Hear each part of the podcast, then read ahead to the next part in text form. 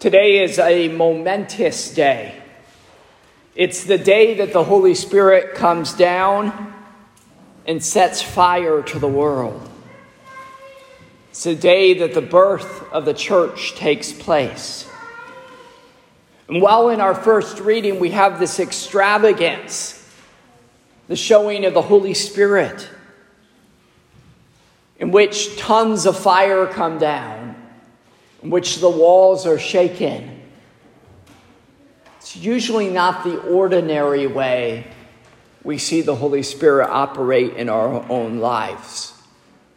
It's the prophet Elijah who tells us that he heard the voice of God not in the earthquake or the storm, but in the quiet whisper.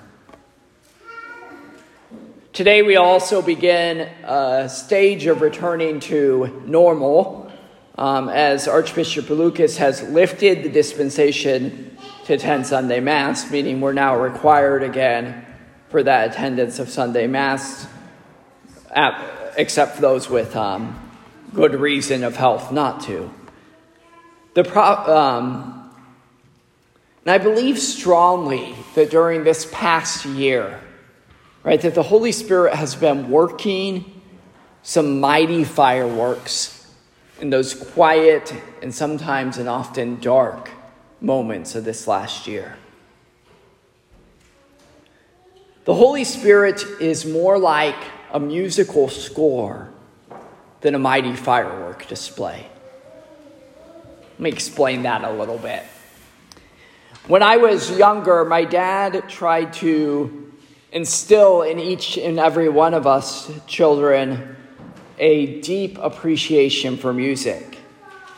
All of us son kids took piano, band, and even, I admit, dance, which I did not do well at.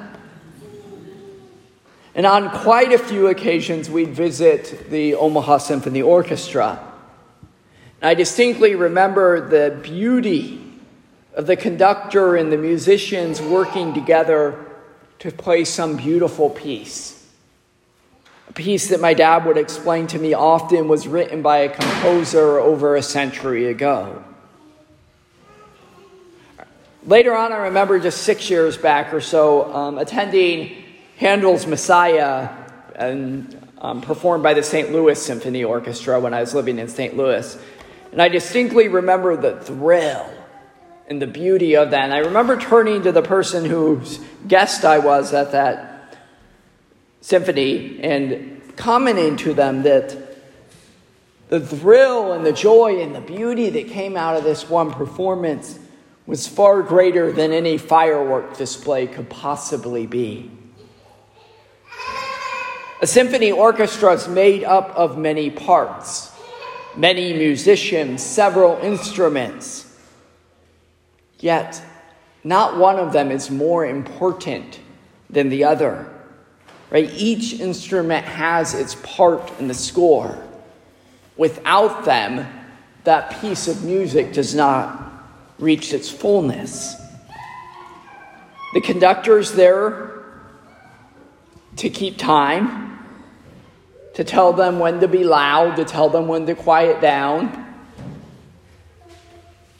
However, the source of the music is not the conductor himself, but the musical score that was written by that original composer, as I said often, century or centuries ago. Yet those in the audience, they don't see the musical score. All they see is the work of the musicians and the composer together. And so I want to parallel this of the symphony to the life of the church. Right? Jesus founded his church upon Peter. And we heard in today's gospel, right? He gave the apostles that power to forgive and retain sins. And thus, the one, Peter himself, the Pope, is the one that shows that we are in communion with Jesus Christ. Right? And so the Pope and the hierarchy of the church, in a way, work as the conductor of that orchestra. They're there to teach, to guide, to make sure that we stay faithful to that musical score of faith. And we, the faithful, are the musicians. As St. Paul told us, there's many gifts, but the same Spirit. Right? We all have a different part to play, but it's all in the inspiration of the Holy Spirit, in which we contribute our own talents and perspectives of this life to play that one song of holiness, of salvation of the world. The last part and the most important part, the Holy Spirit Himself is the musical score, the living musical score, the one who tells us how to move, when to be loud, when to crescendo, when to rest, when what notes we are to play. So, what does this mean for us in the Christian life? At baptism and at confirmation, we were filled with the Holy Spirit. We were filled with this musical score. The God who created us filled us with that fire of his love. And the God who created us gave us each those individual gifts that each and every one of us has, often unique to each and every one of us. I sometimes laugh when I see an orchestra and I see a man who's just playing a triangle. His part's minor, and some might view it or judge it to be even so small that it's humiliating. Yet, in the beauty of the greater song, it's essential. Right? His part is essential to the composer's greater vision. If it were not, he wouldn't have wasted his time to write an entire section of the score for the triangle. Don't judge your part as minor. I remember I was preparing a couple for marriage a few years back, and the groom told me, Father, I'm not going to lead any Bible studies. I'm perfectly happy mowing the lawn. Good, good. Right? Maybe you decorate the church. Maybe you make lunches for funerals. Maybe you sing in choir.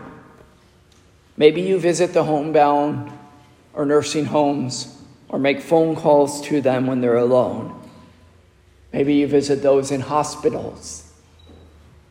Or maybe in the own silence of your home, all you're able to do which is actually the greatest thing we can do, is offer prayers for those souls.